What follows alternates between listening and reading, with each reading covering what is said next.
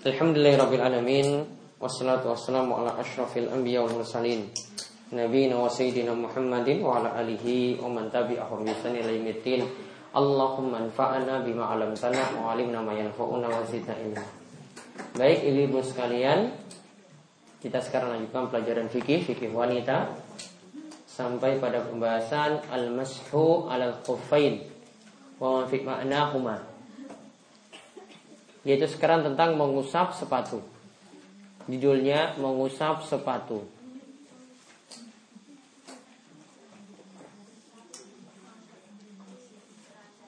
Mengusap sepatu dan yang semisal dengannya seperti kaos kaki dan yang semisal dengannya seperti kaos kaki.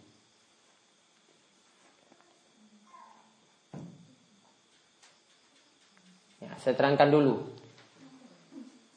Nah, kita paling ya tahu bahwasanya dalam wudhu kita akan gerakannya sama seperti biasa, mulai dari mencuci tangan, berkumur-kumur, masukkan air dalam hidung. Ya kemarin sudah kita contohkan, gih, ber, uh, berwudu itu kita kemarin berdalil dari ayat Al-Quran ataupun dari hadis sudah disebutkan berkumur uh, mencuci tangan terlebih dahulu, kemudian berkumur, kumur dan masukkan air dalam hidung. Kemarin bagaimana berkumur-kumur dan masukkan air dalam hidung? Dipisah apa satu kali jalan? Satu kali jalan, gih. Ambil air separuh untuk mulut, separuh untuk hidung. Dibuang. Ambil lagi air sekali lagi, separuh untuk mulut, separuh untuk hidung. Ini lebih hemat daripada tiga kali untuk mulut dan tiga kali untuk hidung. Ini dapat separuh-separuh. Nah setelah itu kita mengusap wajah. Wajah itu yang dimaksudkan yang mana wajah? Batas rambut atas ke dagu, kemudian bagian telinga kanan dan bagian telinga kiri batasannya. Nah, ini semua masuk wajah. Ini semua masuk wajah. Ya, itu diusap ketika kita kita membasuh wajah. Kemudian tangan yang kanan dulu disunahkan yang kanan dulu dirampungkan baru yang kiri. Ya, kanan ini dirampungkan sampai si siku. Batasannya sampai siku. Kemudian yang kiri juga dirampungkan sampai siku. Dibasuh atau dicuci sampai siku. Kemudian setelah itu mengusap kepala. Mengusap kepala, kita basahkan tangan saja, kemudian ditarik dari depan ke belakang sampai ke tengkuk, ditarik lagi dari tengkuk sampai ke depan lagi, baru langsung lanjut dengan mengusap telinga, tidak dipisah. Ya, sekali lagi untuk kepala tangan cukup telas saja ya. Setelah itu diusap kepala bagian depan tarik ke belakang sampai tengkuk. Kemarin kenapa tidak sampai ekor kenapa? Karena perintahnya cuma ya disebutkan kepala saja bukan rambut maka bagian kepala saya sampai tengkuk ditarik lagi dari tengkuk sampai ke depan lalu lanjut dengan te telinga Nah itu sudah bagian dari kepala dan dalam hadis sebutkan wal uzunani minaroksi yang namanya dua telinga ini bagian dari kepala maka digabungkan antara mengusap kepala dan kedua telinga. Nah sekarang masalah kaki. Asalnya kaki kita cuci, cuci sampai di mana? Mata kaki, bukan sampai ke siku. Ya, cuma sampai mata kaki. Cuci sampai mata kaki di sini. Sudah. Nah masalahnya ada sebagian orang mungkin melakukan perjalanan, ya dia pakai sepatu dan nanti dia sholat pakai sepatu juga.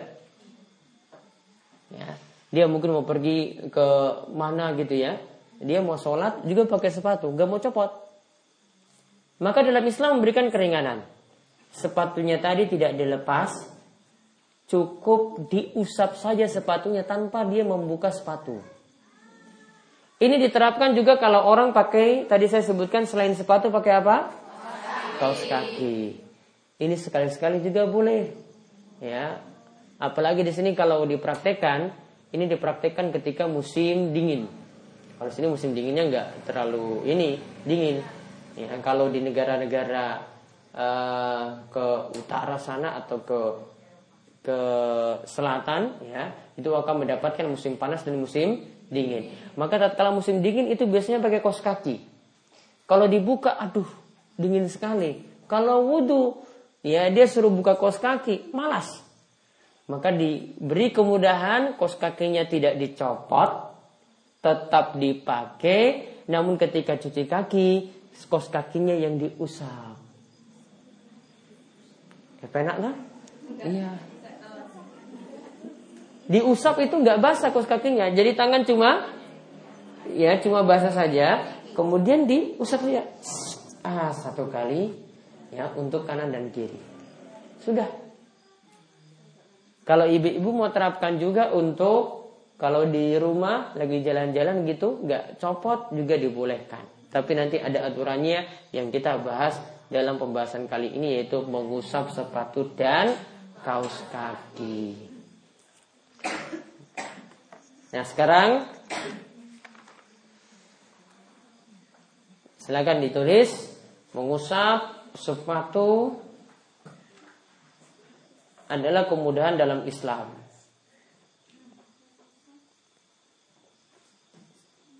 Adalah kemudahan dalam Islam.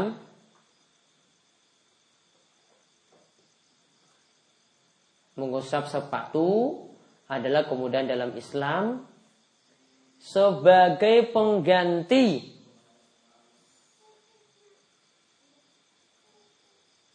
sebagai pengganti dari mencuci kaki saat wudhu sebagai pengganti dari mencuci kaki saat wudhu.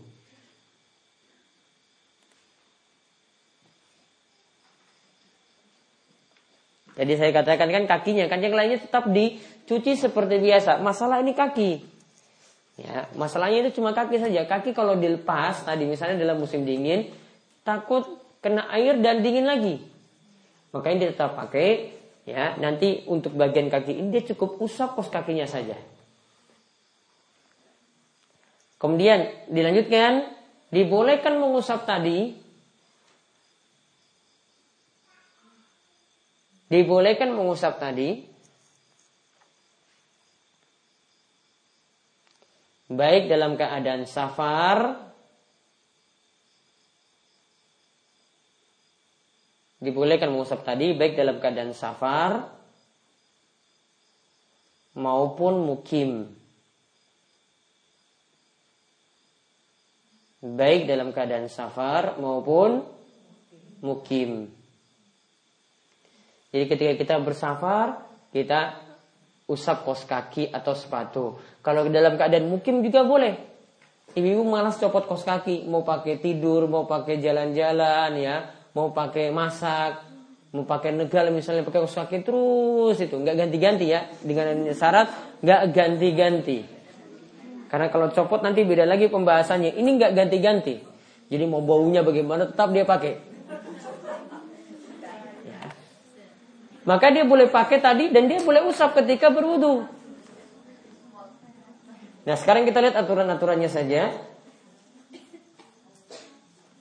Hukum mengusap kos kaki itu boleh.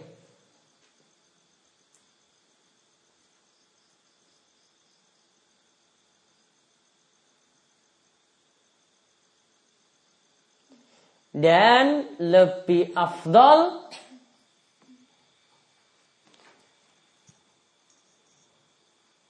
Jadi saya katakan hukum mengusap apa?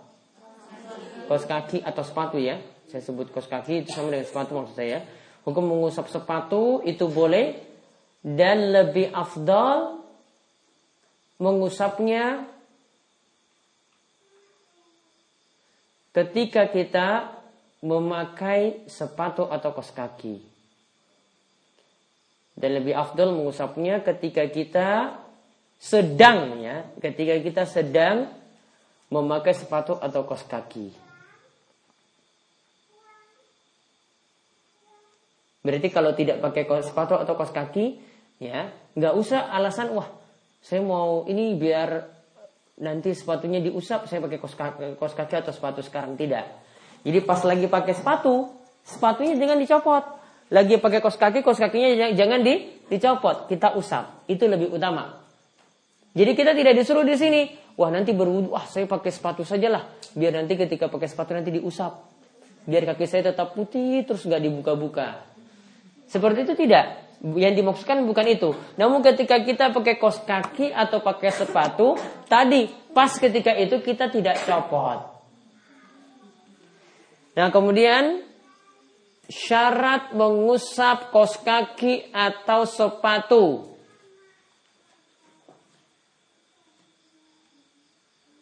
Syarat mengusap kos kaki atau sepatu.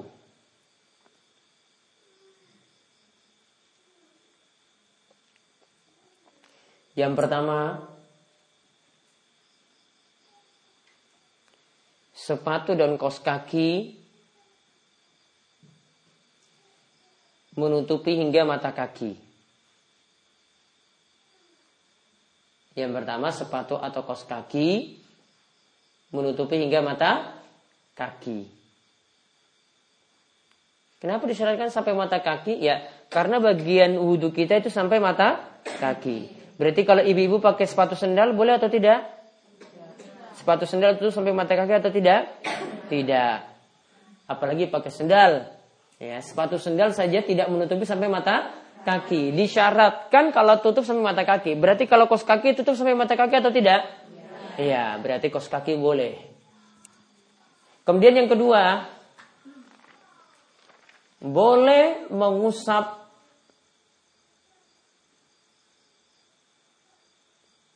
sepatu atau kos kaki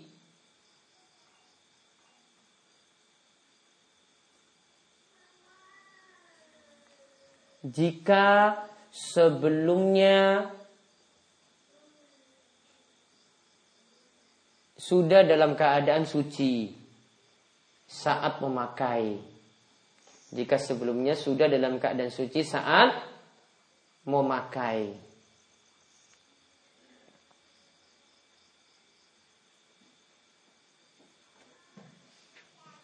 Maksudnya gini, saya jelaskan dulu. Jadi ibu-ibu nanti kalau mau mengusap, syaratnya saat pakai kos kaki atau pakai sepatu tadi, ini kaki kita itu sudah dalam keadaan suci. Artinya ibu-ibu wudhu dulu. Ini sampai masih kakinya masih dicuci seperti biasa ya. Jadi kita berwudhu seperti biasa sampai cuci kaki. Ya, sampai kakinya itu nanti dicuci. Baru setelah itu pakai kos kaki atau sepatu. Ya, pakai kos kakinya, tutup. Nah, ketika wudhunya batal, berwudhu lagi seperti biasa, pas dapat kaki, maka kakinya cukup diusap. Jadi tidak boleh, waduh saya lagi malas nih, sudah pakai kos kaki saja langsung, ketika itu langsung ya tidak dicopot, langsung diusap. Padahal sebelumnya dia pakai kos kaki tidak dalam keadaan suci, tidak boleh. Harus syaratnya tadi apa? dalam keadaan suci dulu, baru nanti kalau wudhunya batal, mau wudhu lagi, saat cuci kaki cukup kos kakinya saja yang diusap. Begitu. Jadi tidak boleh karena malas, ah ini saya lagi pakai kos kaki, ini saya lagi malas. Copot kos kaki sudah saya usap saja. Padahal sebelumnya dia tidak dalam keadaan bersuci. Ini tidak boleh, itu kerja, kerjaan dari wong malas. Ya, jadi jangan cuma alasan-alasan seperti itu sama saja seperti sebagian orang kalau lagi dingin ya orang tahan banyune akhirnya tayamum. Kira-kira boleh atau tidak? Tidak, tidak boleh. Maksud cuma karena air dingin seperti itu akhirnya malas ya jadinya tayamum tidak boleh.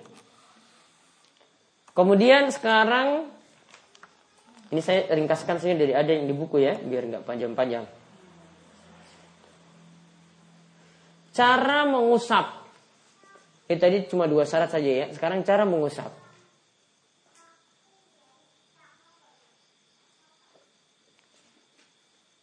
Mengusapnya adalah pada bagian atas. Mengusapnya adalah pada bagian atas.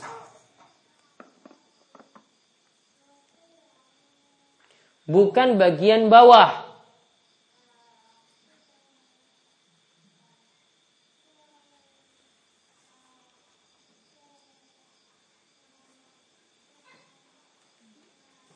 Dan usapannya cukup sekali. Dan usapannya cukup sekali.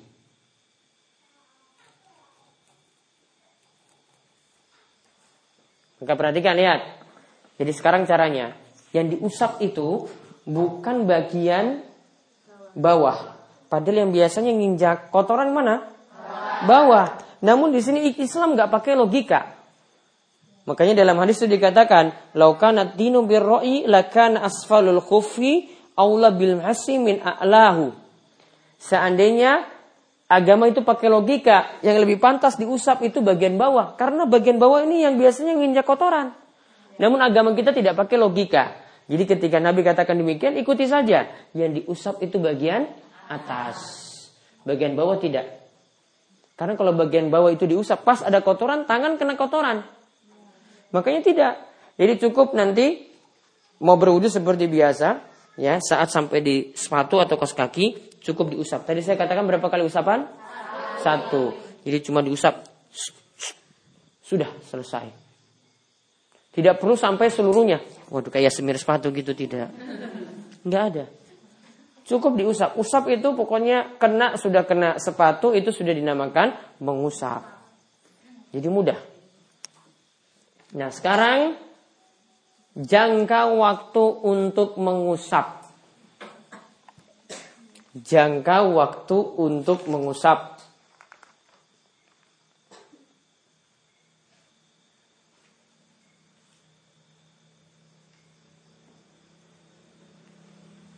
Selama sepatu atau kaos kaki dipakai, Ingat ya, berarti tidak copot-copot loh. Jadi dia tidur pakai sepatu, ya dia tidur lagi pakai kos kaki, ya dia jalan pakai itu juga, kena hujan pakai itu juga sama. Jadi pokoknya keadaannya tidak copot tadi. Nah sekarang jika waktunya gimana? Selama tadi apa? Sepatu atau kos kaki dipakai. Titik dua, untuk orang musafir musafir itu artinya apa? Yang melakukan perjalanan jauh mengusapnya selama tiga hari tiga malam.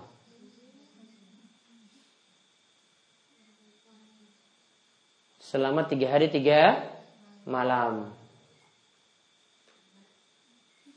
Jadi dia misalnya perjalanan ke Sumatera kan tidak copot-copot kan? Selama itu dia usap terus. Namun seandainya kurang dari itu boleh. Ini kita bahas maksimalnya tiga hari tiga malam. Berarti kalau sudah tiga hari tiga malam, dia harus copot sepatunya, dia cuci kaki lagi. Baru nanti kalau batal dia usap lagi.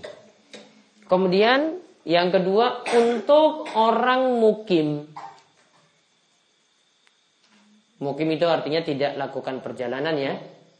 Untuk orang mukim lama mengusap adalah sehari semalam atau satu kali 24 jam. Jadi selama itu saja. Berarti misalnya lihat ya, misalnya pagi mengusap. Maka nanti besok paginya sampai besok pagi saja itu batasan terakhir mengusap. Setelah itu tidak boleh lagi. Dia harus copot lagi sepatunya, kakinya dicuci. Baru nanti kalau batal lagi baru dia tadi pakai kos kaki tadi, baru nanti kos kakinya itu diusap. Jadi kalau untuk yang orang yang bersafar berapa, berapa jam? Tiga hari tiga malam. Kalau yang mukim satu hari satu malam. Jadi keadaannya seperti itu. Kemudian yang terakhir, nah sekarang uh, masih lagi, masih lanjutan tadi sebentar. Waktu mulai menghitung lama mengusap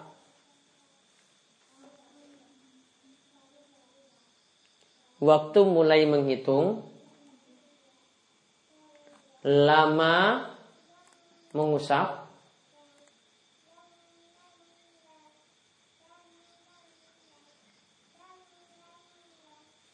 yaitu ketika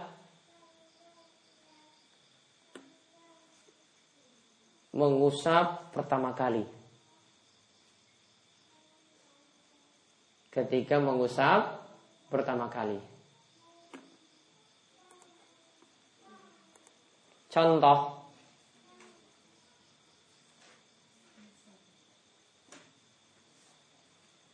Muhammad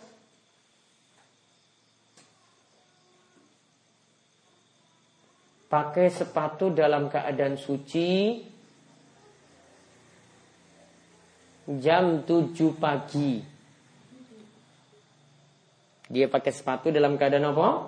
Suci jam 7 pagi. Nanti proyeknya jam setengah wolu. Dia pakai jam 7. Lalu kentut jam 9 pagi. Kentut berarti wudhunya batal enggak? Batal. Namun yang setelah kita yang sebelumnya kita bahas kalau wudhu batal kan langsung berwudhu kan lebih bagus. Namun dia tidak, lagi malas. Ya. Tadi apa dia kentut jam 9. Lalu berwudhu dan mengusap sepatu jam 12. Jam 12. Nah, sekarang saya tanya dulu. Hitungan 1 kali 24 jamnya dari mana? Dari jam 7-nya, jam 9-nya, atau dari jam 12-nya? Dari jam 7 Jam 9 Atau jam 12 Pakai sepatu pertama kali kapan? 7 Kentutnya? 9 Sepatunya itu baru diusap? Jam 12 Jam 7 itu belum mengusap Baru pakai sepatu Maka tadi saya bilang ya Hitungan satu kali 24 jam atau tiga kali 24 jam tadi, lamanya tadi, mulai dari apa? Mengusap pertama kali. Kapan mengusap pertama kali tadi? Jam berapa? Jam 12. Berarti nanti tulis di bawahnya lama waktu untuk mengusap jika Muhammad itu mukim jika Muhammad itu mukim adalah sampai jam 12 hari berikutnya.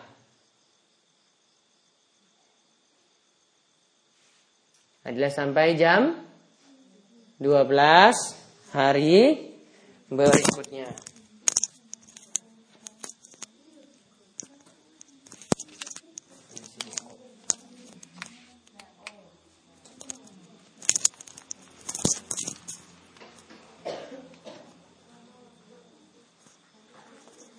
Kalau tadi dia misalnya jam 7 tadi pakai sepatu. Jam 9 kentut. Jam 9 lagi wudhu dan dan mengusap sepatu. Jam 12 baru sholat. Berarti hitungannya dari mana? Jam 9. Sudah. Sekarang pembahasan terakhir. Mengusap sepatu tidak sah Jika satu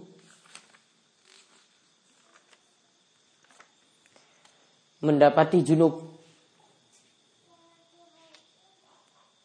Mimpi basah atau hubungan intim ya. Jika dia mendapati junub. Kemudian yang kedua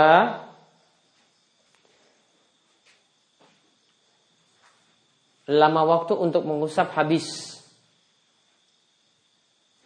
Lama waktu untuk mengusap itu habis atau berakhir.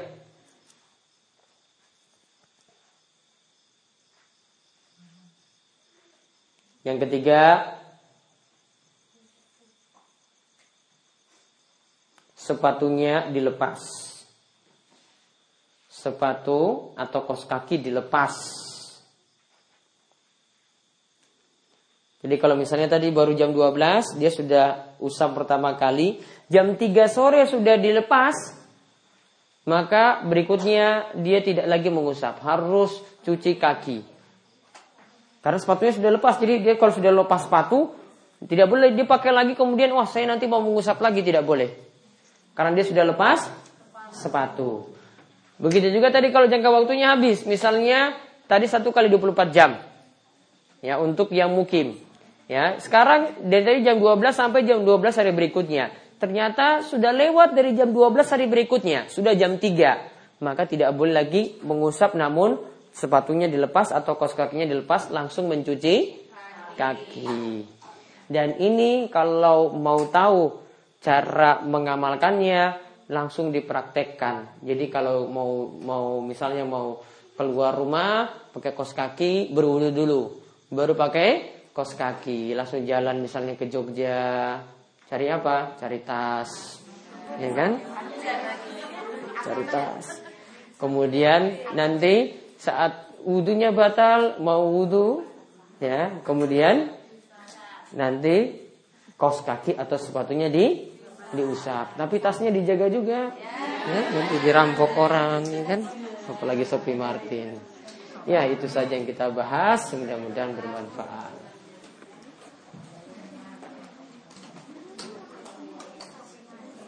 Monggo jika ada pertanyaan, itu ada mic, pakai mic ya. Baru bertanya. Ayo, monggo.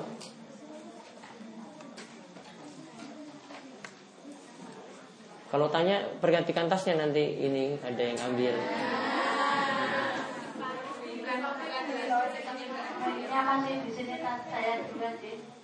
Nggih, ya monggo. Nanti yang lainnya tanya ya. Tadi kan batasnya tiga hari tiga malam, tiga hari tiga malam untuk perjalanan. Iya.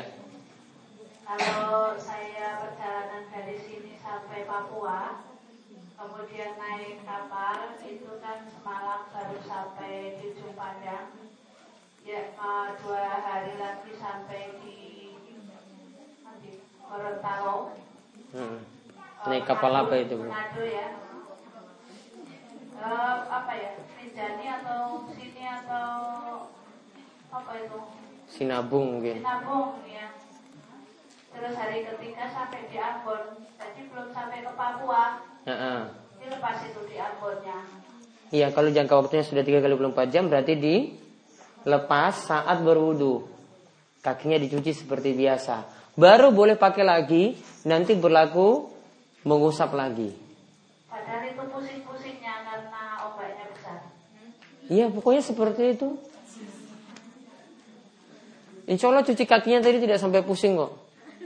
Malah tambah segar.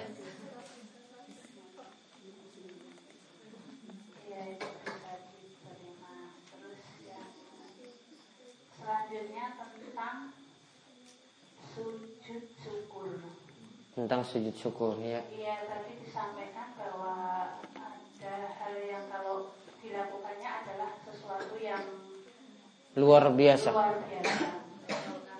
Kalau saya bisa duduk di pesantren ini,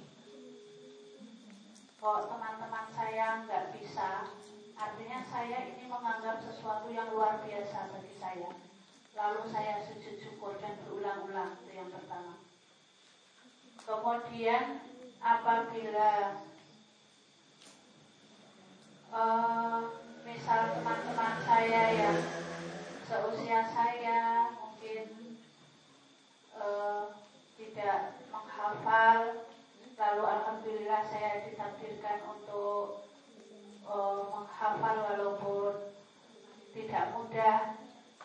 Dan saya sujud syukur walaupun itu mungkin bagi Ustadz bukan hal biasa.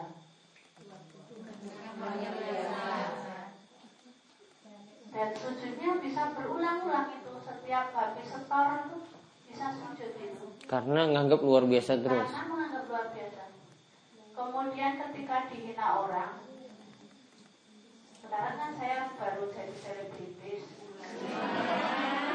Nah, untuk beberapa bulan ini ya gara-gara ini dan gara-gara ustadz gitu ya. Kok saya ini, lagi? ya, jadi jadi selebritis tapi yang dipertingkatkan adalah penghinaan.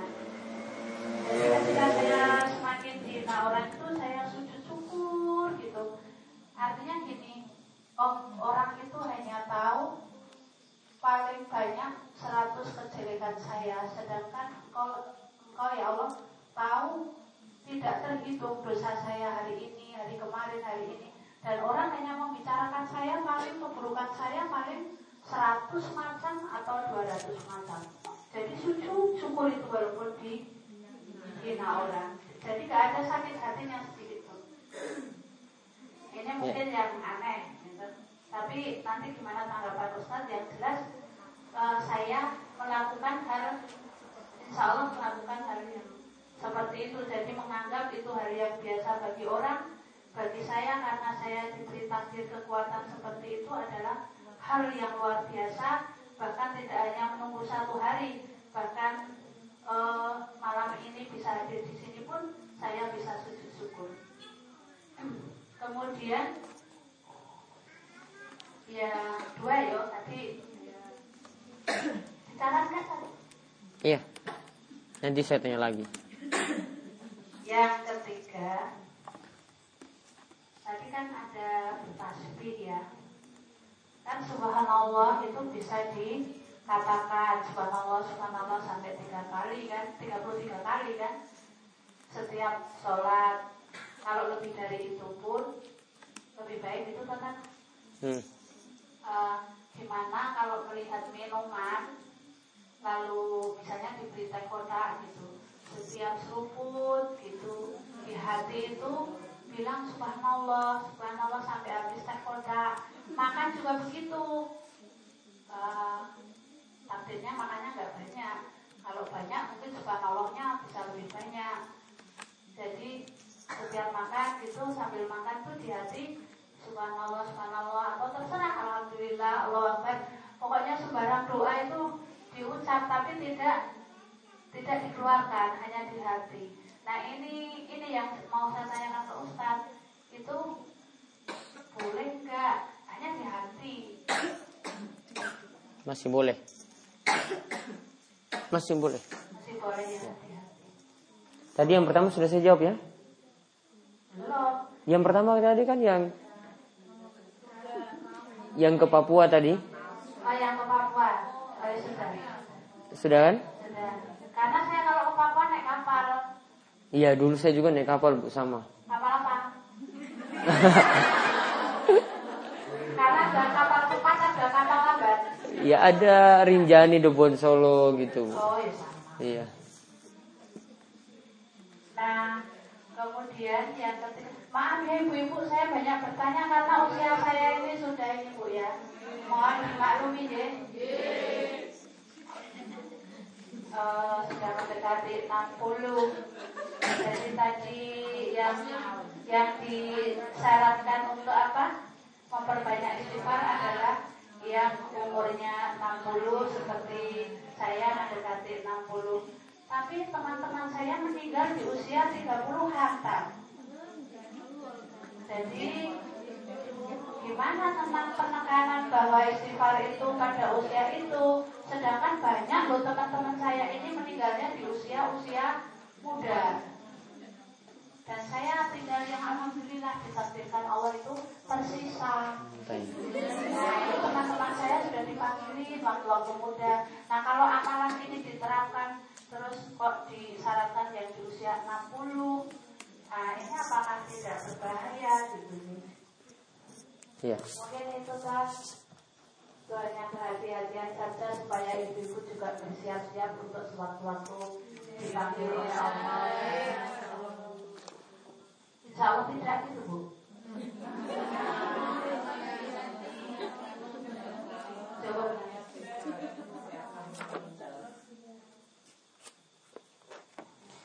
tentang sujud syukur tadi di sini ada ini bisa dicatat kalau sujud syukur. Ini ada perkataan dari ulama Yaitu ada Seorang ulama namanya Ar-Romli Ia katakan La yushra'u sujud Li istimrorin ni'am li'anna la tanqati. Sujud syukur tidak disunahkan jika mendapatkan nikmat sujud syukur tidak disyariatkan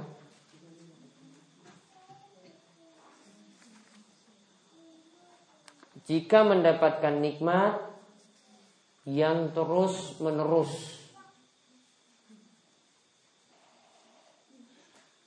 Ya jika mendapatkan nikmat yang terus menerus. Li'annaha la tanqati karena yang namanya nikmat itu tidak pernah terputus karena yang namanya nikmat itu tidak pernah terputus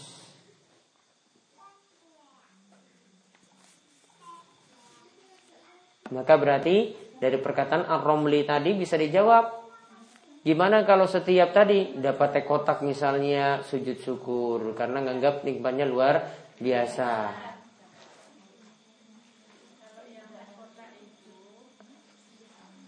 Yang teh kotak tadi itu yang bertasbih di dalam hati. Ah iya. Ya misalnya contoh nikmat terus gimana? Bisa ngaji gitu ya. Bisa Eh, bisa hafalan. Itu kan berulang terus. Maka kalau nikmat ini berulang terus tidak perlu. Cukup satu kejadian saja yang besar. Ya itu kita dapat cuma sekali itu saja. Dapat selamat misalnya dari suatu penyakit maka ketika itu sujud syukur. Dan itu tidak berulang-ulang. Bagaimana kita mau tahu bahwa bahwa saya ketika saya malam ini menghafal itu lalu sujud syukur itu bakal terulang besok. Padahal saya tidak tahu besok itu saya masih bisa sujud syukur apa tidak. Karena mungkin Allah mentakdirkan uh, saya dipanggil gitu. Barangkali sujud yang dilakukan itu adalah sujud yang terakhir dan kita tidak akan tahu bahwa ini akan terjadi terus menerus Pokoknya kalau sudah direncanakan, itu kan berarti ada rencana kan? Besok juga menghafal, besok lagi menghafal. Kalau sesuatu yang sudah terencana seperti itu berarti dia sudah melazimkan apa yang dia mau amalkan tadi, dia mau ingin terus menerus. Maka seperti itu tidak ada sujud syukur. Kecuali tadi, kalau cuma satu waktu saja dia dapat misalnya anaknya lulus ujian, ini tidak berulang-ulang ini. Cuma satu kejadian saja. Maka ketika itu dia sujud syukur, boleh. Ya, makanya disyaratkan tadi seperti itu. Contohnya saya misalnya, saya diberi nikmat bernafas. Apakah setiap kali kita bernafas kita sujud syukur? Tidak. Tidak. Karena ini sifat yang bagaimana? Sifatnya terus menerus. Tidak ada sujud syukur. Maka dilihat tadi nikmatnya luar biasa. Luar biasanya tadi itu dapat jarang-jarang. Kalau kita sudah ingin nikmat tadi berulang-ulang kita lakukan, ini tidak termasuk perkara yang luar biasa yang dimaksudkan di sini. Seperti itu. Paham belum? Bisa jadi dosa. Kenapa? Dia buat sesuatu yang sifatnya rutinitas, ya, padahal Nabi SAW tidak contohkan. Tidak ada dalil yang katakan bahwasanya setiap saya harus selesai hafalan, saya bisa mudah hafal, kemudian sujud syukur. Tidak.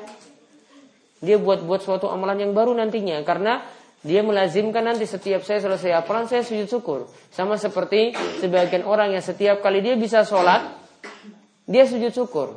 Ini keliru. Karena sifatnya itu berulang-ulang. Dan kalau seperti itu berarti dia membuat suatu amalan baru yang tidak Nabi SAW contohkan. Jadi baiknya tidak dilakukan terus menerus. Syukur saja. Syukurnya tidak mesti dengan sujud syukur. Syukurnya dengan bentuk yang lainnya. Ucapkan Alhamdulillah ya tadi bersyukurnya dengan apa meyakini dalam hati kemudian kembali rajin beribadah ketika sudah bisa bersyukur seperti itu. Kemudian tadi tentang ucapan astagfirullah gimana kalau ternyata meninggal dunianya usia 30 tahun. Apakah berarti tidak ada ucapan istighfar? Jawabannya tetap masih ada. Karena 60 tadi ini sudah dalam keadaan darurat. Namun kalau dia usia 30 tahun, ketika itu dia mendapatkan sakit yang bahaya. Sakit ini mungkin yang menyebabkan dia itu mati. Dia yakin juga seperti itu. Maka kalau kondisinya seperti tadi, ini ada pembahasan dari Imam Nawawi juga. Beliau itu membahas ucapan yang ada juga bagi orang yang sudah berputus asa untuk hidup. Berarti usia 30 tahun juga kalau dia dapat penyakit dan dia berputus asa untuk hidup, dia membaca doa ini. Itu di antaranya misalnya dalam hadis Aisyah disebutkan ia mendengar Nabi SAW itu membaca Allahumma gfirli warhamni wa alhikni birofiqil a'la. Ya Allah ampunilah aku, rahmatilah aku dan kumpulkanlah aku dengan orang-orang soleh nanti di tempat yang tinggi. Di sini dikatakan ampunilah aku. Ucapan istighfar juga yang ada di sini. Sama juga ucapan is istighfar. Ucapan istighfar juga ada di sini. Begitu juga dalam doa misalnya Doa yang lainnya Allahumma inni Allah gomaratil maut wasakaratil maut. Ya Allah, tolonglah aku untuk menghadapi beratnya kematian dan sakratul maut. Ini juga bukan nunggu usia 60 tahun, namun dia baca ketika dia yakin dia akan mendapatkan sakratul maut dia membaca doa tersebut. Maka kita kembali tentang ucapan istighfar tadi apakah harus tunggu 60 tahun dulu? Jawabannya tidak. Setiap waktu pagi petang bisa baca zikir tadi. Bahkan untuk keadaan kita itu menjelang atau kita yakin ini adalah waktu terakhir kita ya kita perbanyak istighfar seperti itu.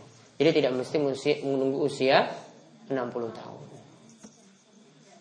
Walaupun tidak sakit ya. Walaupun tidak sakit. Iya, yang kebanyakan meninggal di usia muda itu kan tidak sakit dan halangan gitu, berhalangan ketabrak atau jatuh atau gitu. Hmm. Tuh. Ada lagi yang lain?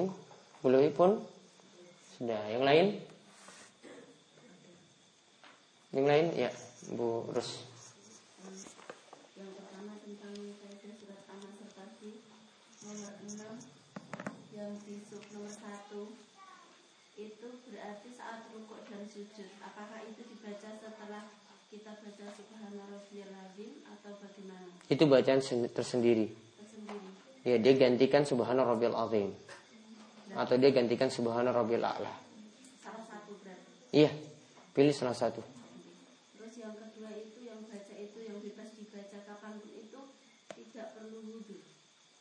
disunahkan berwudu. Asalnya zikir disunahkan berwudu. Jadi ketika dia membaca subhanallah wa bihamdihi subhanakallahumma wa bihamdihi ya, subhanakallahumma wa bihamdihi astagfirullah wa atubu ilai maka disunahkan berwudu.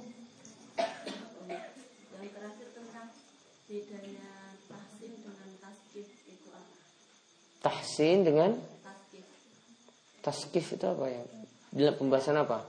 Tajwid? Enggak itu dengarnya waktu bahas apa?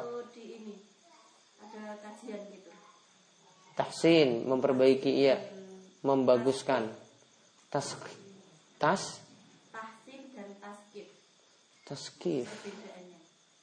Sebentar, sebentar. Pengucapannya itu. Taskif. Itu itu yang saya nggak pahami. Taskif itu apa? Kalau tahsin saya tahu. Enggak, coba pengucapannya itu. Kalau pengucapannya benar saya paham artinya. Taskif.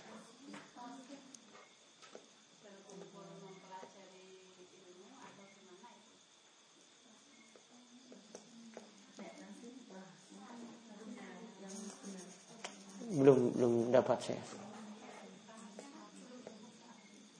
Enggak kalau saya dengar saya bisa ini. Saya juga dengar hanya di kajian-kajian itu. Terus saya kok nggak paham ini. Ya bilang yang ngisi jangan kasih istilah-istilah tinggi lah. Ada istilah yang orang nggak paham itu diterjemahkan. Ya, makanya saya nggak nggak senang kalau di kajian-kajian seperti ini saya pakai istilah-istilah yang ibu-ibu itu nggak paham. Ya, saya kadang terjemahkan. Ya, padahal saya bisa bisa kasih istilah yang lebih urut, lebih sulit daripada itu. Jadi jadi kalau mau ngisi atau ini mengajarkan sesuatu itu biasakan apa kata-kata yang orang itu pahami. Nanti kalau kelasnya dia berita dia ngisi di tempat yang lebih ini lagi formal lagi bahasa yang lebih tinggi lagi yang dia pakai. Ya, jadi sesuaikan dengan audiens atau orang yang mendengar. Tahsin itu memperbagus, memperbaiki bacaan, iya. Ada lagi yang lain? Ya. masalah sholat jamaah itu misalnya jamaah dengan anak kecil itu boleh dikeraskan nggak suaranya? Tetap dikeraskan kalau ibu sendiri sholat di rumah. Kan. Iya. Tetap dikeraskan untuk mengajari anak juga. Itu kan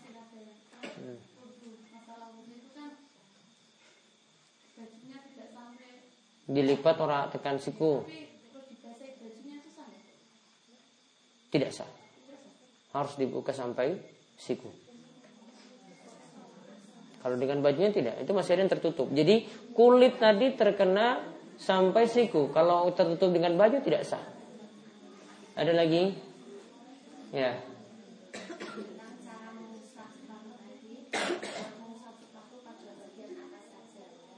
Mengusap sepatu pada bagian atas saja, ya. Terus misalnya yang bawah itu kena kotoran pada bawah. Kalau mau sholat kan nggak dilepas ya. Iya. Maka pernah kita bahas waktu cara membersihkan najis pada sepatu. Jadi ketika orang itu masuk masjid kalau masih pakai sepatu cuma di gosokkan ke tanah. Itu saya sudah cukup. Terus misalnya kita pakai kaos kaki sama sepatu. Kaos kaki dan sepatu. Ya, terus yang diusap itu Kaos kakinya apa sepatunya? Kaos kakinya eh, sepatunya sampai mata kaki enggak? Iya, terus kalau mau sholat kan apa sepatunya itu mau dilepas. kan? Ya berarti kaos kaki saja yang diusap.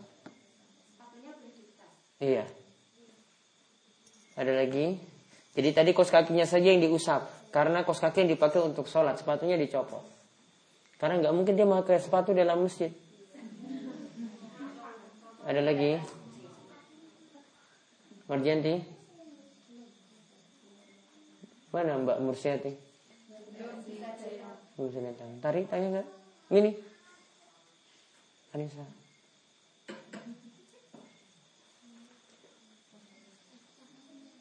Ada lagi nanya? Ya nih. Riyadus Solihin, Allah. Riyadus itu artinya, Riyad itu artinya taman. Solihin orang soleh, taman-taman orang soleh. Jadi kalau mau jadi orang soleh itu baca kitab ini. Riyadus Solihin.